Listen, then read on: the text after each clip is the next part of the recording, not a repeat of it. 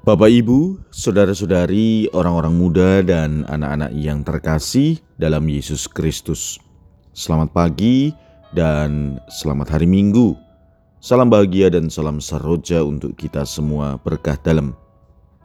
Bersama dengan saya, Romo Antonius Garbito Pambuaji, menyampaikan salam dan berkat Allah yang Maha Kuasa dalam nama Bapa dan Putra dan Roh Kudus. Amin. Marilah kita berdoa.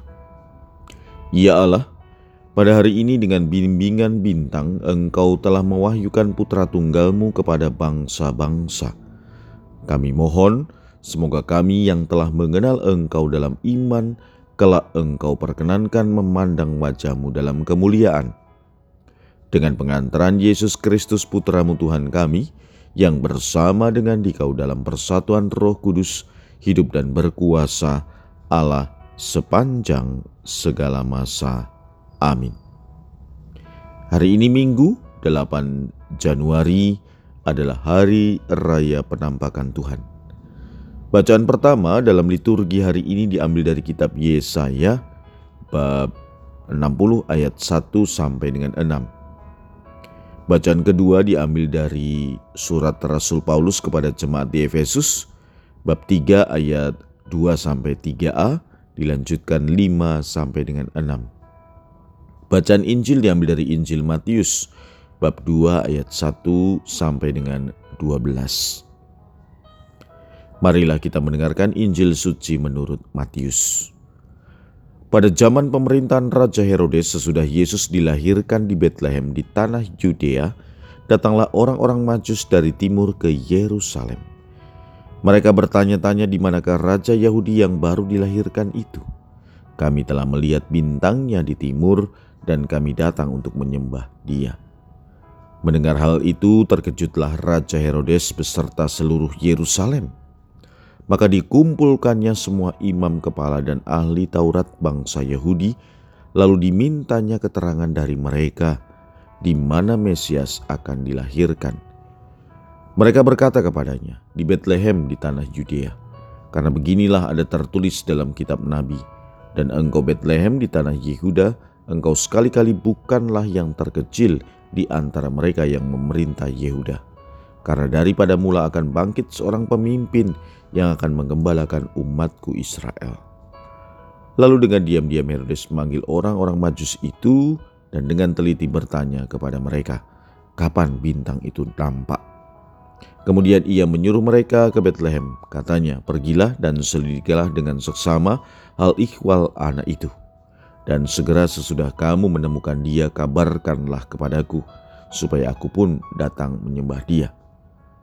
Setelah mendengar kata-kata Raja Herodes, berangkatlah para majus itu, dan lihatlah, bintang yang mereka lihat di timur itu mendahului mereka, hingga tiba dan berhenti di atas tempat di mana anak itu berada. Melihat bintang itu sangat bersukacitalah mereka. Maka masuklah mereka ke dalam rumah itu dan melihat anak itu bersama Maria ibunya. Lalu mereka sujud menyembah dia. Mereka pun membuka tempat harta bendanya dan mempersembahkan persembahan kepada anak itu, yaitu emas, kemenyan, dan mur. Kemudian karena diperingatkan dalam mimpi supaya jangan kembali kepada Herodes, mereka pun pulang ke negerinya lewat jalan lain. Demikianlah sabda Tuhan. Terpujilah Kristus. Bapak, ibu, saudara-saudari yang terkasih, hari ini kita merayakan Hari Raya Penampakan Tuhan dulu dikenal dengan pesta tiga raja. Baltasar, Melkior, dan Gaspar. Mereka datang menyembah Yesus dengan bantuan bintang. Dan mereka mempersembahkan emas, kemenyan, dan mur. Yang dipersembahkan oleh mereka adalah benda-benda yang melambangkan Yesus saat dia lahir, saat dia berkarya, dan saat dia mati. Saudara-saudari yang terkasih, ada paling tidak tiga hal yang bisa kita renungkan dari pesta tiga raja atau hari raya penampakan Tuhan ini. Yang pertama, teladan para sarjana dari timur atau tiga raja ini membuka jalan bagi kita bahwa mereka datang mencari bayi Yesus dengan hati yang gembira.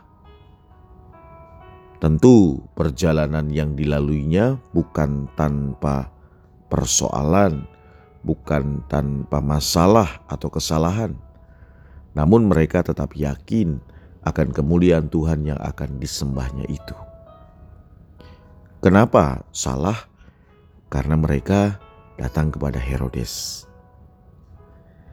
Melalui tanda-tanda yang dapat mereka tangkap, sampailah mereka di hadapan Sang Timur hati mereka bahagia, maka dipersembahkannya emas, kemenyan, dan mur sebagai lambang penyerahan diri dan persembahan yang tulus kepada bayi Yesus.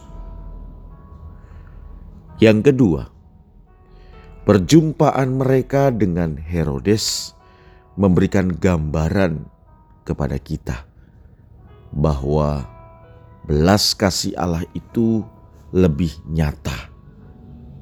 Allah telah mempersembahkan dirinya melalui kelahiran Sang Putra. Apa yang ditunjukkan oleh ketiga raja tadi adalah gambaran bahwa Allah berbelas kasih. Tuhan Raja yang kita sembah adalah raja yang penuh kasih, raja yang menuntun di jalan yang lurus dan benar. Sangat berbeda dengan Raja Herodes yang picik dan dikuasai oleh kepentingan duniawi.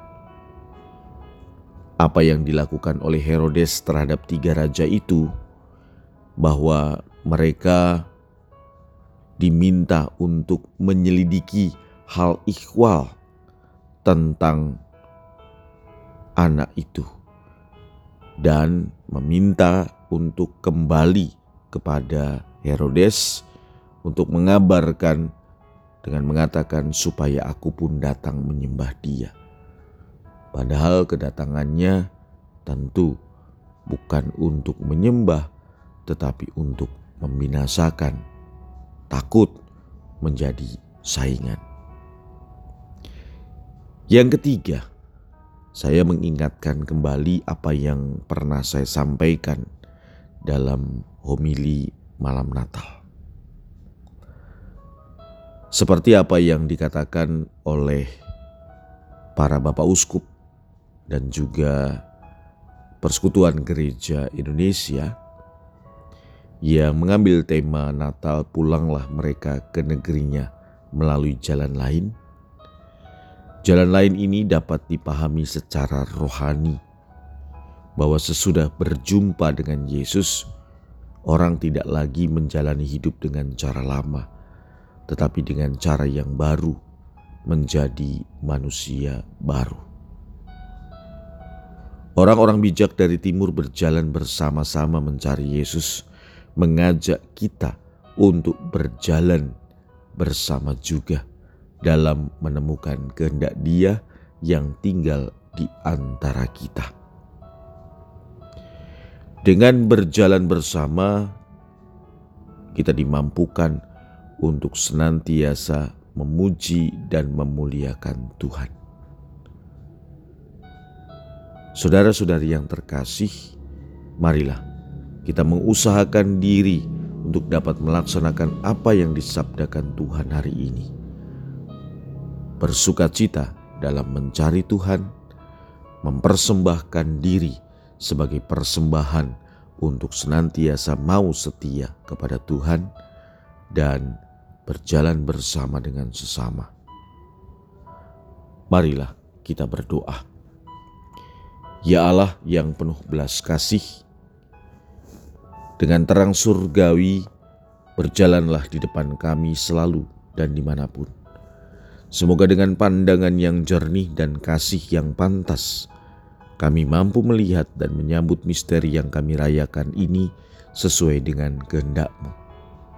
Dengan pengantaran Kristus Tuhan kami yang hidup dan berkuasa sepanjang segala masa. Amin.